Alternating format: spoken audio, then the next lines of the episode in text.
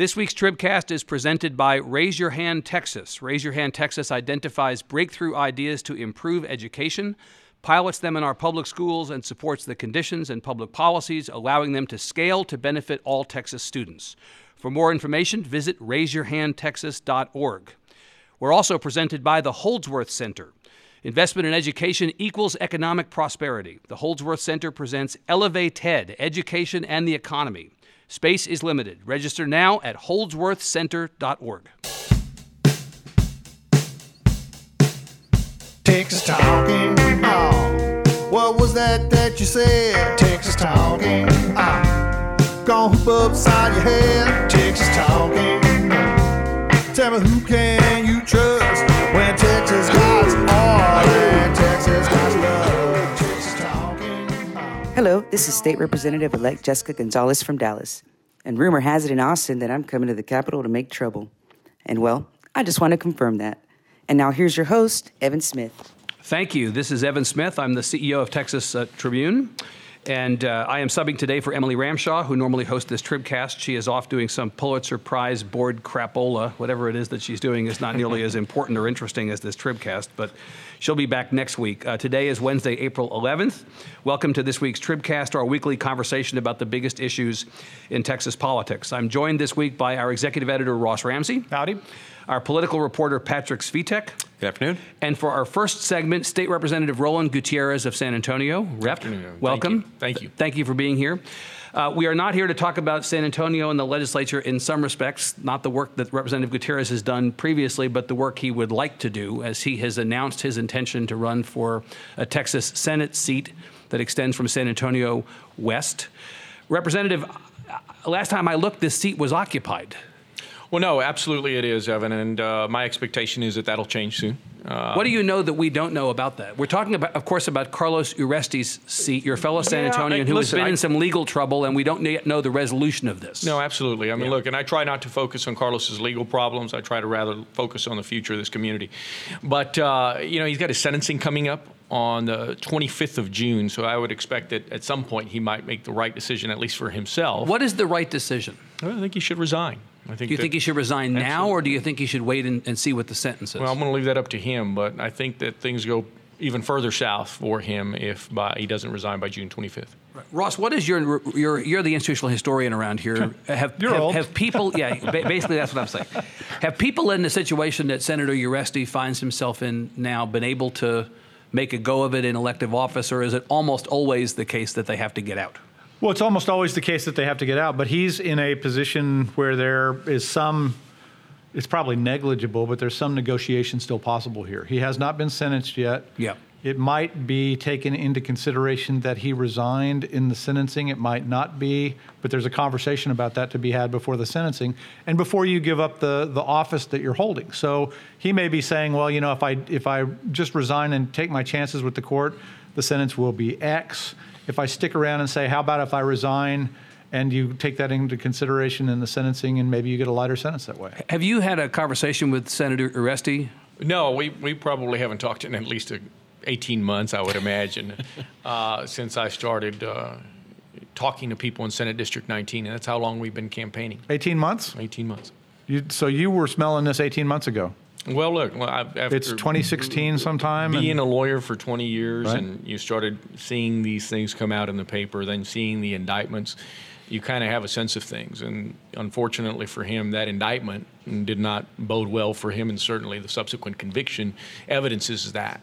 Um, I think long term, you know, this is about building relationships, and so I started building those relationships in this community for quite some time. We're Yeah. trying to go out and uh, change this community from within with new energy and new ideas. You're not the only one who's uh, indicated interest in this seat. Former state representative and former congressional candidate and former congressman, Right. Pete Gallego, who represented the western part of this district uh, when he was in the Texas House, has Right. also announced that he's in this race. How do you feel about that?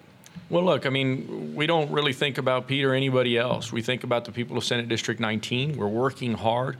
Uh, there's a reason we have 87 endorsements, and uh, it's because people trust what we're doing. You have flooded the zone in the endorsement universe, I will you, acknowledge. are you going to have 87 candidates? I've heard of, you know, I've heard, I, seriously, I've heard about a half dozen. Oh, you know, we'll see. We'll see. It depends when on who gets in, who doesn't. We'll see who gets in, who gets in when, when this thing actually happens. You know, we had uh, we had our announcement with close to 300 people in an air in an airport hangar. Uh, Pete had his announcement in, uh, in a burger joint with 20 with 20 folks, uh, and so I think that there's a, certainly a difference of energy in campaigns. But you know, Pete's a nice guy. I don't have a problem with Pete one way or another. We're going to have that debate. We're going to have that debate about who's going to be able to serve the people of District 19 uh, in an efficient manner.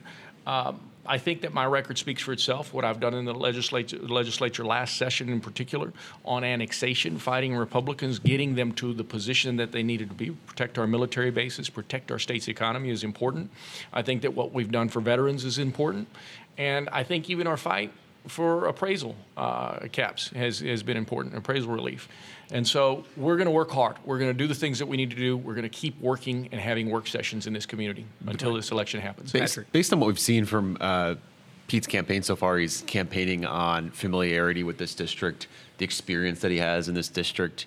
Um, like you said, you've been out there for 16, 18 months now or whatever. Do you feel that you've built up a solid enough advantage as, as, as someone that people in this district know and have seen in the community uh, that you can overcome that, that whatever natural advantages he has walking into the race in terms of uh, name recognition and just being a familiar entity to so many people in the district? No, look, I mean, again, we're working, we're identifying problems in communities, we're having work sessions, and we're identifying resources to be able to solve those problems. Endorsements do matter. I know that you know Pete has been quoted as saying that they that they don't matter. Well, these are the folks that are trusted by people in their community.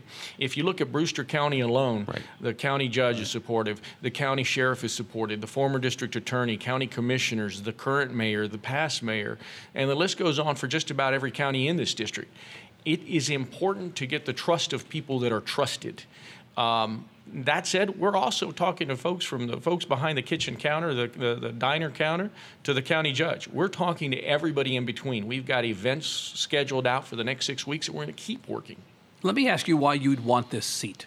So you're now one of 150 members of the House. There are 55 Democrats currently. The the over under for Democrats in the next session is probably 60. The idea is that you'll pick up some seats in this midterm election given the political environment. The likelihood is that the math in the Senate is the math in the Senate. You know, you might pick up one seat if you're lucky, if the political environment is exactly right on election day.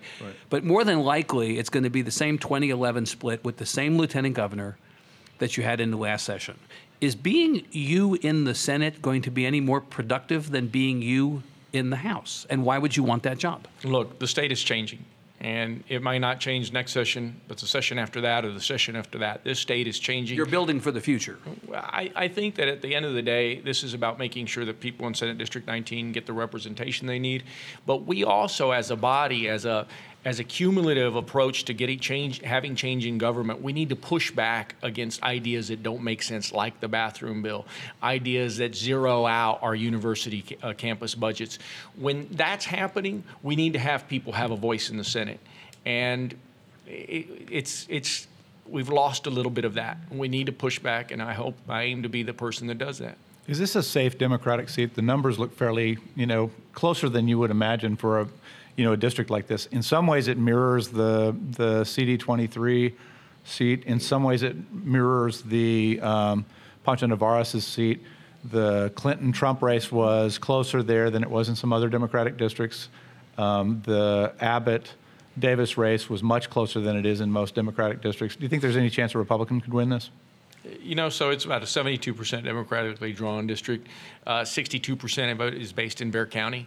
Yeah. Uh, I understand that Carlos hasn't had a substantial lead in, in, in the last two times that he's run, and that's part and parcel of the, you know, the kind of leadership that he's exhibited. You think that was a Carlos problem, not a Democrat problem? I think it's more of a Carlos problem. But of course, the flip of Democrat that is that often if there's a scandal that causes the office holder of a party to have to leave office, as you're presuming will happen with Senator Uresti, the other party can come back and say, "Look what you got when you went with them before." Right. You know, and, and that's fair. But I think all of that can be drowned out, if you will, by hard work, determination, communication, relationships, knocking on door to door. Look at what Beto's doing across the state of Texas. And he's doing it because he's got new energy, new ideas, just like Yeah. we have.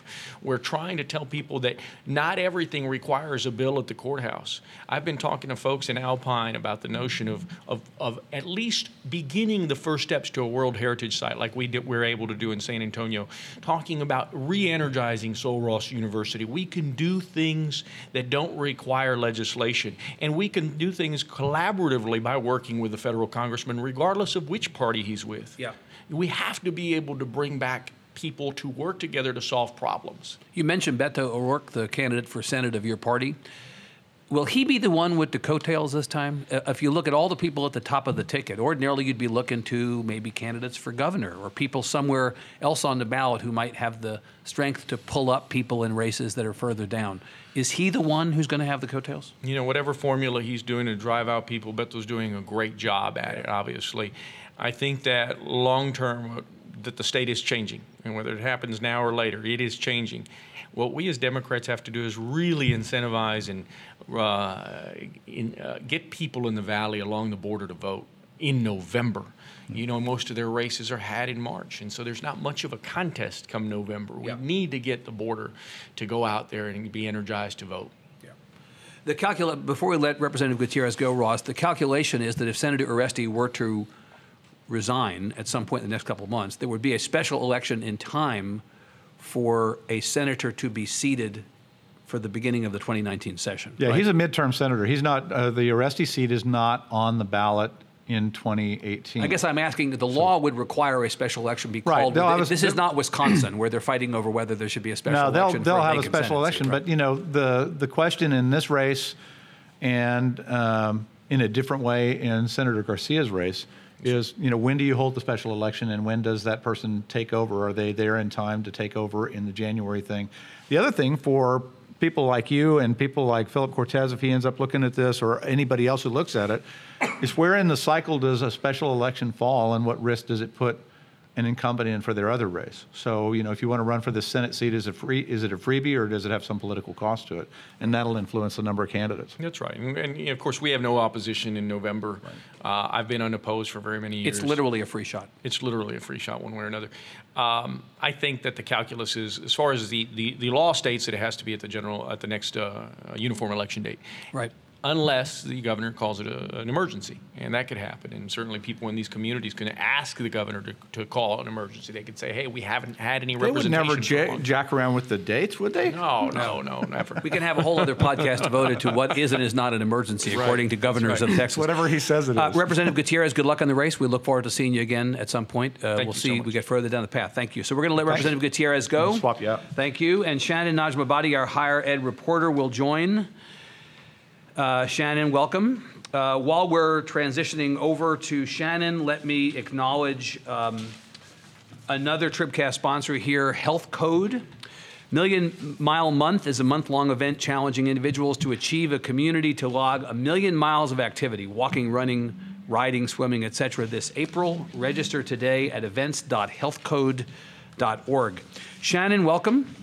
Thanks for having me. You had a wonderful story that we published yesterday about the challenge for college students around Texas who don't have enough food to eat. We're used to a discussion around food insecurity in K through 12. 60% of the enrolled students in Texas public schools are on some free or reduced lunch, but there's no similar program for college students. That's Right. right. Yeah. That's right. Um, so really, this story had been kind of floated to me several times since I started, which is the idea that the cost of college has gone up for students and their parents, as opposed to at the same time that the state support has gone down. And Right. what people had been saying to me is that this doesn't just mean that students are graduating with more debt. They're also making a host of lifestyle changes to um, make it affordable for them to stay in college and to afford the cost and to not graduate with loans that are or debt that's completely astronomical. Right. And one of the ways that's manifest, that's the most extreme, is this idea of food insecurity. So students going hungry or eating erratically or eating really unhealthily. And this is just kind of like to tamp down on Right. how Ra- much ramen noodles food. sounds like a good idea until you actually taste them. Well, it's kind of a trope, you know, like college students eating free food, going to events where there's free food, living with Some six of the roommates. reaction to this is, well, so college students don't have great diets. Yeah. Yeah, yeah, yeah. Yeah, that's not exactly breaking news. Right. Right. Yeah. But just like put a number on this and how the how it might have changed over time. It's, Right. I think that the number, the critical number here is eight thousand dollars, which is the unmet need that the average college student in Texas would have if they're going to a public school. Which is, you take the cost of attending college, tuition, and all the cost of living expenses, and you take from that the amount that the family can contribute, and you also take away loans and everything else, and there's still this eight thousand dollar gap. So Right. how are students filling that? Like maybe private loans, but then also in cutting back on their expenses. Right. Now, the assumption is that the students who come from lower, lower socioeconomic status families or communities are going to be the ones most at risk. And not to paint with a broad brush, but you have a high percentage of community college enrollees in particular who are probably at the lower end of the, of the economic ladder. And mm-hmm. so this may disproportionately affect community college students. And in turn, the Houston Community College District has stepped up with a pilot program that you wrote about that is attempting to address this problem. That's right. Right. Thank you for the great setup. He's good at that, isn't he? Yeah, yeah he Can you talk about that program? So the Houston Community College system, as far as I can tell, is one of the first uh, schools really around the country to do a project of this scale. They have a partnership with the Houston Food Bank, which is also a pretty uh, progressive organization in this area. And they're offering scholarships to 2,000 students, 1,000 now, 1,000 next semester, where they're getting 120 pounds of food each month donated by the Houston Food Bank. So it's like really at no cost to the school. And these are largely black and Latino students, right? Largely black and Latino, largely, I think, um, like completely low income students. Um, they had to, it was a lottery system, but they had to fill out some financial paperwork to, to, you know, meet certain criteria. And the idea behind it is not just like the idea of, you know, food scholarship being kind of a social safety net program, it's more tied to the student's academic performance. So you take HCC. 50% of their students about uh, about 50% leave year on year so 50% drop out and this is really not good for hcc to be putting money into classes for students who aren't going to graduate and it's pretty bad for the students to put money into school pay tuition and then you know leave out x number of dollars and also without a degree so this has been a pretty intractable problem for not just community colleges but also you know schools like ut austin how to get sc- students to the finish line Right. and maybe this food scholarship program will help the students. I think that's our argument with it. It's like Yeah. let's evaluate and see if maybe taking this one burden off our students' shoulders will help them perform better. You know, Ross, this gets back to the larger conversation of affordability in higher ed, which Right. we talk about every five months in an odd numbered year, uh, but not even uh, uh, only those five months. I mean, we talk about it now. Just in the last couple of weeks, the University of Texas System Regents unanimously uh, voted to increase um, the cost of attending UT academic campuses by between just about 1 and 8 percent. Right. just as we have a conversation at the legislature about public education finance being passed off onto regular folks in the form of, um, of property tax increases, controversial. Uh, as, Well, you know, said. it's- Uh, in the higher ed case, it's being passed on to the to families and students. It's weird. We did it with highways. We made toll roads. You know, I mean, we do a, we do a lot of this stuff where the state defers or or uh, slides out of some of the costs that it does by putting it on users. And in the case of colleges, they put it on people paying tuition. In Yeah. the case of public schools, they put it on, you know, they put more of a load on property taxpayers. In the case of highways, they put it on toll payers.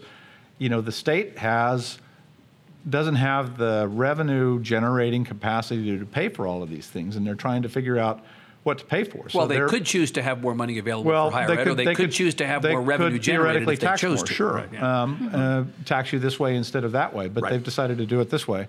And you know what it does is move the load on, in, in the case of colleges, onto families and onto students who have to decide. Okay, I have X number of dollars coming in. I have to pay this stated amount for college, so I have this much left for everything else. And it sounds like food's one of the things that gets mm-hmm. pinched. Mm-hmm. And, and Shannon, you know that the Higher Education Coordinating Board and the governor's office and other state entities have been behind the 60 by 30 mm-hmm. plan to transform higher ed in Texas, a major Right. component of which is trying to reduce student debt. This is a conversation that is already ongoing at the state level. Right. And I do think so completely dead on with that macro picture. I also think that this program in particular though it it does make some economic sense. It's not necessarily like we should put money towards this, but if you invest this smaller amount up front into giving students food, even though in this case Right. it's a donation, so there is no food. But for other schools that are investing in kind of hunger related initiatives, I think that their theory, this is what they've told me, is that they'll put this small money in up front and then down the line it saves them much more money because they're not losing as many students through the Right. through the four years that they're there. This is kind of a, a piece of the argument that was made for reduced uh, breakfast and lunch programs at the federal level is that you know you mm-hmm. can't educate kids who are hungry. So Yeah. feed them, mm-hmm. and then you can and then you can feed their brains. Right, it's a version of the social emo- and emotional learning component at the lower level Right. of school that mm-hmm. migrates up to the higher ed level. It's basically all, all you of know, a it's piece. sort of the used to be K through 12, now it's K through 16. Sh- Shannon, before we move on from this topic, uh, I tweeted out a link to this story yesterday. I thought it was a really good story and an important topic, and a response came back in the form of a tweet from Representative Matt Schaefer of Tyler, Republican, chairman of the House Freedom Caucus, who said, and now I'm paraphrasing, but I'm close to this the answer to food insecurity at the college level is get a job. That was Representative Schaefer's response to this. What is your Yeah. response to Representative Schaefer? Well, I, I'm actually really glad you tweeted that because I thought it's a really important comment about Yeah. this. Um, and I think we've touched on some of these issues before, which is that the schools that are pursuing this now don't really see it as um, like a non. They don't really see it as like a social service that they're providing. They see it kind of as like an academic investment in students performing well. And I do think also that the students that are most affected by food insecurity are also, as you pointed out, community colleges, community college students who also are more likely to have a job. I mean, the reality is a lot of the people we're Yeah. talking about have jobs already. Right. Right. And I think that, not to pull out another number, but the number that I heard that I think is probably the best guess of, you know, putting the cost of college into context is Right. that a student going to a public college today without any loans, without um, financial aid, would have to work 62 hours a week to pay their way through. So, you know, if you talk about how important it is to have a job, a lot of these students have jobs and they're trying to do well in school. Yep. And it's not really possible for them. Well, it's a great story and an important topic, and thank you very much for, for your reporting on it. Thank you. Um, I thought we would spend the balance of our time group talking about the political environment in Texas through the lens of the news of this morning before 8 a.m. Not the we're going to bomb Syria with nice. What did he tweet? What did he missiles." no, he did. No, no, there were there were tweets. There are always tweets. There were tweets today, but uh, more more importantly, the news that Paul Ryan, the Speaker of the U.S. House from Wisconsin, is going to uh, retire after this term, and that we're going to have a, a race for Speaker. We're going to have a race for Speaker both at the national level and in Texas, by the way, heading into 2019. I love that. Yeah. But that this is being taken by some as a sign that Speaker Ryan sees the handwriting on the wall, Patrick, and that the likelihood of the Republicans being able to retain control of the U.S. House uh, is not very high, not a very high likelihood. Um, and so I want to ask what that means for your thinking about the races in Texas. We already knew that we have a more competitive environment on the congressional ballot this fall in Texas than we typically do. Uh, What is the state of play right now? Yeah, I mean, things are still the kind of expanded congressional map in Texas. I think is, is still intact. I mean, going into the cycle, you had the DCCC target two more seats than they usually do, two more Republican-held The, seats. the three that they were targeting, just so everyone knows, were the Session seat in Dallas, the Hurd seat in San Antonio, and the Culberson seat in Houston. And they added Correct. the John Carter seat in Round Rock, and they added the Lamar Smith seat in San Antonio. Yeah, and I was going to say they they've since added two more seats, so they technically have these uh, a list of five seats in Texas that they're targeting. I think the focus will still, uh, by and large, be on those three original seats that they uh, put on their list. The other two, and I, you know, I think are uh, somewhat of a reach for them at this point. Um, but there's still a lot of money and enthusiasm uh, happening in those two other districts. Um, and speaking of money, I mean, one of the really early signs that these districts were in play was some of the fundraising that we saw from Democratic candidates, and it really hasn't slowed down. Honestly, um, you've seen some of these uh, Democratic congressional candidates, these Republican Republican-held districts, head into their runoffs with some very strong fundraising numbers. Gina Ortiz Jones, who we had on the the podcast Last week, seven hundred thousand seven hundred thousand dollars in, the, in the Right. first quarter. Right. Um, uh, Lizzie Fletcher, who's run one of the Democrats in the runoff uh, for the Culberson seat, uh, over a half a million dollars, and so um, I think that it's it's you know the, at least the money is continuing to show that these are these are very competitive and in play races. Right. Right. Um, now you get to you know Ryan's retirement and what does that mean for Texas necessarily? Um, I think that there's a story there within the Texas delegation about whether this creates any uh, leadership openings that Upward- members of upward the s- mobility. upward Speaker, mobility. Speaker Brady or something like Sure, that? exactly. I don't know if exactly speaker, To but name one. Spe- Yeah. Speaker Brady will have to climb yeah. over Speaker McCarthy probably. Well, to rather- there. yeah. yeah. Yeah, clearly there's going to be a leadership shuffle in the House in, in Washington uh, after Paul steps down. Um, after what Paul, after Paul steps down? my dear friend Paul. What- steps what is down, he, your drinking buddy? What are you doing? Paul Ryan steps down, and I'm sure that there's going to be a, a, you know, there are some of the Texas delegation that will will Right. look longingly. at Now, on the subject, slots. before we bring Ross in on this, on the subject of Speaker Ryan and Texas, he was just in town not a week ago. He dragged his sack. He dragged his sack. $4 million he left with. He raised $4 million at a donor retreat that featured, it turned out, Chief of Staff John Kelly from the White House, who came down and did a presentation to the assembled group. Yeah, yeah. To, Right? to be clear, there, there, were- he raised about uh, close to four million dollars through a series of fundraisers Yeah. in Dallas, San Antonio, Austin, and Corpus Christi. The donor retreat that was held over the course of three days in Austin actually wasn't a, a fundraiser per se, But it was for- part of the, s- the yeah, it was fundraising for- swing that he did. Yeah, right? exactly. check- it was checks part were of it. written just the same. Sure, and so and, and that was uh, you know the purpose of that retreat. Um, he has them once or twice a year in, in different cities with uh, you know a group of, of uh, some of the, the biggest Republican Party donors uh, was to talk about politics and to talk Right. about the the midterm election and, and what needs to be done to hold on to the the House majority. Right, R- Ross. You ha- again, institutional historian, old. uh, you know what the so what the modern history of the congressional map is in Texas. The Will Hurd seat in San Antonio has really been for the last several cycles the only one that has been in play. Right. The fact that we have five that we're talking about openly as potentially in play is itself a major game change versus previous cycles. On the other hand, we are talking about Democrats. We are talking about Texas. They're Right. perfectly capable of snatching defeat from the jaws of victory here. Well, you know, the odds are against them. The maps are against them. The maps are well drawn, except for the 23 map. That's a that that's a significant swing district. And the way the speaker's race will play in this, if at all, is you know how are you going to vote for the next speaker? In five minutes, Paul Ryan's not going to be the news.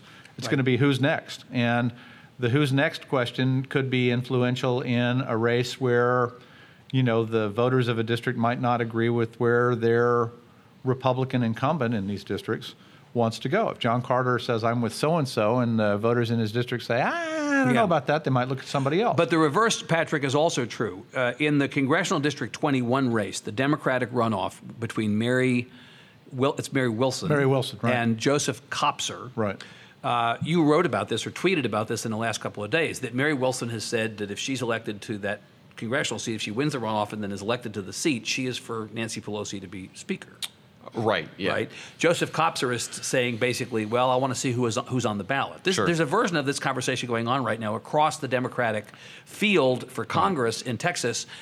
There are certain people who've said, I'm not for Nancy Pelosi, but mostly it's people who've said, I want to wait and see what happens. Yeah, I mean, I haven't seen that answer in, in every single competitive Democratic race, but from what we've seen so far, you mentioned the, the Wilson Kopser exchange yes, yesterday. There, there's it's really kind of a scattered, mixed bag about whether some of these candidates would be for Nancy Pelosi or what the alternative would be. Right. Um, somewhat ironically, uh, one thing that stood out to me was Jay Hulings, who was running for Will Hurd seat, one of the Democrats running for Jay Hurd seat, Finished in um, fourth in that. he had come out. Democratic. Uh, you know, I had actually asked him at an event months before the primary. You know, would Right. you support Nancy Pelosi? And he pretty blunt, bluntly said no. You know, I don't know if he said no, but he said I think it's time for new leadership change. It basically said that he'd be open to supporting a challenger to her, an alternative to her.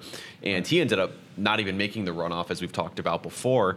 And the next day at her, uh, or the next day at her um, weekly press conference, Nancy Pelosi was asked about all these candidates across the country, uh, you know, uneasy about supporting her, and she said, "Well, there was some guy in Texas who said he wouldn't support me, and he lost, so I don't I, think made it's a, I made a poster Some- child of Jay Hulings. some so guy. Probably so, the I mean, most attention you Jay Hulings that got dynamic whole playing race. out, but it's really scattered across the, uh, I think, across the races I've seen. Well, so and the fact is, this has even come up in this in the Senate race, uh, in that Beto O'Rourke has been asked a version of the same question, right? Right. And you know, has been well Right. on right. kind of kind of on tenterhooks. Right. So good. Um, Bobby, I think we're going to call it here. What do you think? That work for you? He's not even. Bobby's playing Dungeons and Dragons on his computer. He doesn't actually care. Um, okay. Uh, well, this has uh, uh, been a really great Tribcast. I want to thank our uh, guest Roland Gutierrez, State Representative from San Antonio, Shannon Najmabadi, our higher ed reporter, of course Ross, uh, and, and Patrick. Uh, and all of you who've tuned in today to listen to the Tribcast. If you like the Tribcast, if you like listening to it every week, please do us a favor. Go on to iTunes, give us a positive review. No negative reviews, please. We're not beneath or above asking talk for about only Evan. positive reviews. Um, the reality is that those ratings help us get in front of listeners like you, and we want more listeners, not fewer, completely consistent with the Tribune's mission. And speaking of our mission, if you value the work of our nonprofit, nonpartisan newsroom, please consider making a donation at support.texastribune.org. Now now more than ever, on a day when the world blows up before 8 a.m., you need a reliable source of information. And the Texas Tribune has been providing that for more than eight years, and with your help, we'll continue providing that for many, many years to come. Thanks to Shiny Ribs for our music. Uh, and on behalf of uh, Patrick, Ross, Shannon, Bobby, Todd, Michael, Annie, the King family, the Waltons family. I mean, who else do I have to thank Good night, John Boy. thing? Good night, John Boy. Um, and uh, thank God Emily will be back next week. Uh, my name is Evan Smith, and I appreciate you being here. Thanks for listening. Texas talking. Texas talking. Texas talking.